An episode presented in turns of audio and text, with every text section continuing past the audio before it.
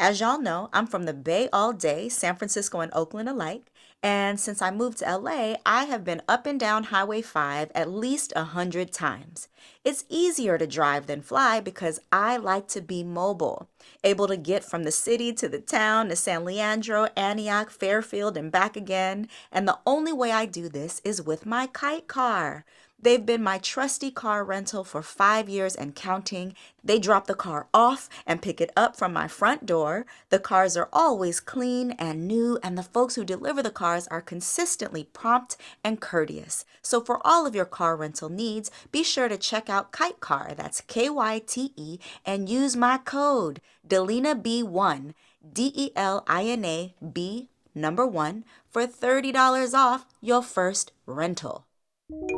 The Five Point Compass is a daily microdose of personal, inspirational stories by Jack of all trades and dreamer of all the dreams, Delina Patrice Brooks.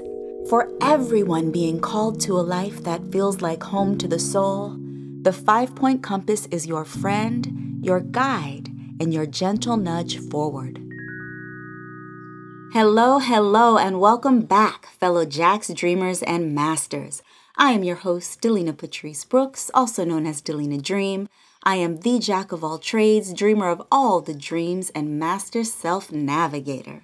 Take a listen to the first episode if you haven't already to familiarize yourself with what we refer to as the five point compass. Um, but before you do that, since you're here, I will share that the five points of the compass are the heart, the gut, spirit, the universe, and the ancestors. And those points work in tandem to guide every single one of us forward. Now, today we are rounding out our first week of the premiere season. This is episode five. Um, it's a wonderful milestone for us. So, thank you, thank you so much for being here. And um, let's dial in. Today, I want to talk about how the universe communicates with you. And if you've been following us, you might remember that the universe uses brief encounters with our environment to guide us into the present moment and ask us, will you match or shift this energy? Right? The beauty and the mess, the pleasant and the unpleasant, the universe will use animals, nature, people, technology to charm us and to test us so that we become conscious of the kind of energy we're choosing to carry into the next moment. So, again, can you recall times that the universe has communicated with you? Maybe it was while you were rushing through your day and a sharp crescent moon demanded your attention, asking you to slow down and soften in awe of its beauty right? Or maybe it was on a bad day when a service worker refused to assist you in the way you needed to be assisted. or you found a ticket on your car, and right when you ball up your fist and look around to see if the meter maid is still on the block, you realize you actually forgot to pay the meter in the first place. It's your fault, right? So the universe might be calling for you to extend some grace, not just to the meter maid who's simply doing their job, but to yourself, right? Because you are prone to make mistakes every now and again. Uh, when I say you, I mean you and I. So, um, what are some of the ways the universe has spoken to you, right? Has asked you to shift, to slow down, soften, pay attention, redirect focus, right? Or to extend grace to yourself or someone else. Now, so far, I've shared stories of how I've followed the calls or the points of the compass, uh, how I neglected to follow the calls, and uh, I was transparent about how it all worked out, right? And how it didn't, of course. And today is no different, except that I'm going to share one of my absolute favorite stories of how the universe not only led me, but deeply rooted me into this life of my dreams. And this was more than 20 years ago. So I grew up in a supersized family, primarily women, um, filled with love, filled with joyous moments and connection, um, but also quite burdened by drugs, domestic violence, gun violence, addiction, right? Life threatening encounters with the police. Like you name the trauma, and I've either witnessed or experienced it, okay? Um, so by seventh grade, yes, the young age of 11, I was already choking on Newports and bad weed. Okay, I was learning to drink my weight in 40s. Uh, I was tagging my nickname on the Muni buses uh, like they were my own personal Hollywood star. Okay, uh, but I was doing so much of what many of us do, which is find ways to distract myself from the trauma I was not yet mature enough to process. Right? So if you grew up troubled or self destructive and wayward, uh, you are my people. I am you and you are me. So now I'm in my junior year of college and um, I'm a pro, okay? I'm a pro at juggling between wild and wasted and alert and productive, okay? Award winning skills in trauma and task management. And I'm barely sober, but I make it to campus and I'm walking through the halls of the gym building where I hear the sound of thunderous drums roaring from a far end studio. Now, I walk through this building all the time, but never before had I heard drums. So it was without thought that I changed directions and walked toward the sound of the drums. Um, and it was almost like I was lured right into Studio 106, where I kid you not, I was transported into a whole new world of gloriously sweat dripping women, primarily black, who floated across the studio with hips that rolled like water swirling around a drain. And they had intricate foot patterns and arms that could have been wings. The entire class was filled with this vibrant magnetic energy that I just hadn't witnessed or experienced before then. It was as though I was in some other dimension where life was about good, good living, right? And it is for certain that the universe used the power of the drums to call me to this space in this very moment. I was only watching, but what I was experiencing was joy, freedom, and fulfillment via the dancers. And the universe was like, hey, you little drunkie, you, little, you little smoker, do you want to black out again? Or do you want to match this energy, right? This frequency of being alive. And it wasn't even a question. Everything in me screamed, I want to do this. Whatever this is, I want to do it. This is the energy that my soul had so desperately craved when I didn't even realize I needed to be fed, right? I saw the food and my soul was like, yes, please. Feeling like you don't hear the calls from your compass clearly or often enough? Then maybe it's time for a reset. Join your fellow Jacks dreamers and masters to realign with your calls at delinadream.com. But the universe doubled down on its call with one very special person. So I watched that first class in its entirety, and when it was done, I approached the teacher who would become the first of many beloved teachers who invested in my growth and development as a dancer, but also as a human. Um, he was relatively short, round, jovial, powerful, and his name was Malonga Casquelourd, who I later learned was from Brazzaville, Congo, Central Africa, and the class he was teaching was a Congolese dance and drum class.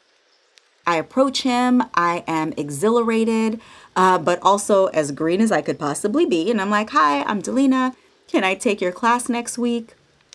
And he looks at me for a beat and smiles and says, No. You can't take my class next week, but you can take it every week, right? Like, yeah, you're not about to play with this. You ain't gonna dip your toe into this vast ocean of life. You are going to jump in head first, or you're gonna do what you've been doing, all right? And you know what? I don't blame him for laying out very clear expectations from the top, okay? Because I know that the universe knew it was dealing with me. so, you know, the universe called me with the drum, but it held me accountable by the man who would become my beloved teacher. Malonga Casquelourd rest his sweet, sweet soul. So I added his class to my schedule. He then introduced me to the Alice Arts Center, the premier cultural dance hub in Oakland, which was later renamed after Malonga. And uh, my entire world busted wide open. I was a Piscean fish, okay, who had found her ocean. um, learning just as much about African dance as I was learning about myself. And I had no way of knowing that eventually these dance classes would help me shake up all that toxic energy that I was unable to process and to manage. That this would be an opportunity to alchemize all of that pain and worry and sadness, right, into a practice of self love and joy that I frankly didn't realize was possible for me, right? I couldn't articulate it until a few years later, but the universe used my environment, the sound of the drum, to guide me away from self destruction and towards self preservation, right? Like, ain't no way my life is gonna feel like home to my soul if I'm spending my time and my energy destroying it, right? Now, I, I didn't immediately stop drinking because 22 and dumb, right? and um, I did leave for LA for a year, so there were a few starts and stops, but slowly and surely, my consistent dance practice simply wouldn't allow me to not be healthy and well and alert, right? No more juggling. Um, there was no way I could get through 90 minutes of a dance class multiple times a week and sometimes back to back with a hangover. And I eventually realized it just wasn't cute anyway, right?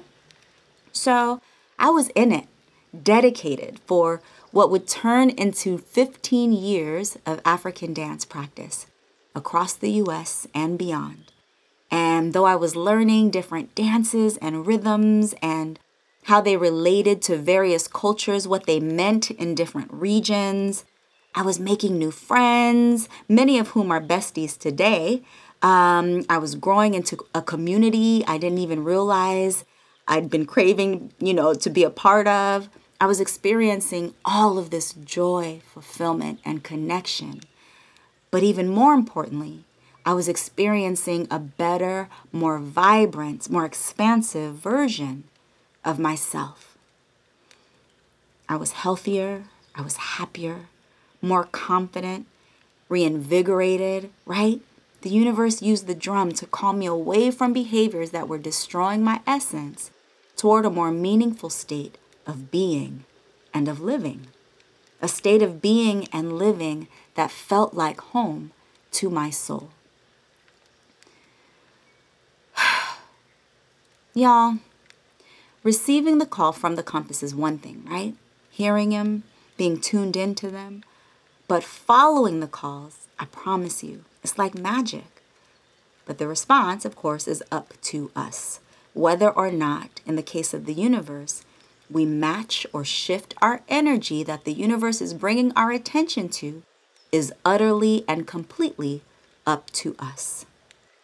My little hungover self had no idea what I was walking into when I walked through the halls of San Francisco State University and switched directions because I heard that booming roar of a drum. I had no idea it would lead me into a place where I'd learn to neutralize the discord within me.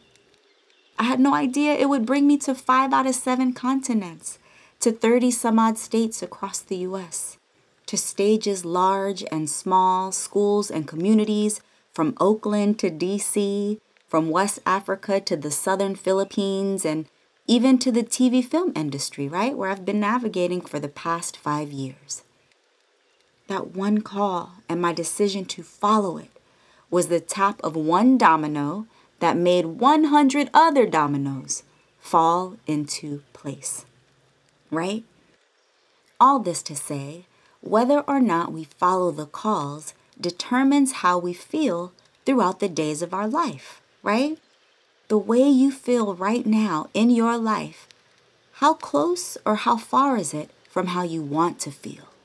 from how you desire to feel, right? The difference between experiencing a more constant feeling of purpose and alignment versus discord and conflict. I'm offering that it's utterly and completely up to you. The five point compass, I promise you, is gently nudging you forward toward all the good that is meant for you, and it's nudging at us every single day. That's all I got for y'all today. If you tuned in every day this week, thank you from the bottom of my heart.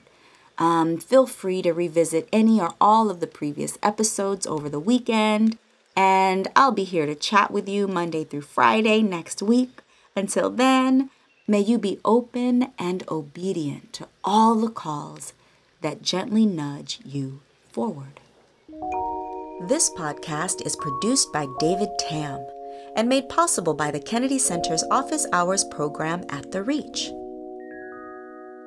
And remember, your opportunity to reset your compass is at delinadream.com. And the episode notes have your discount links for vitamins and front door rental car service.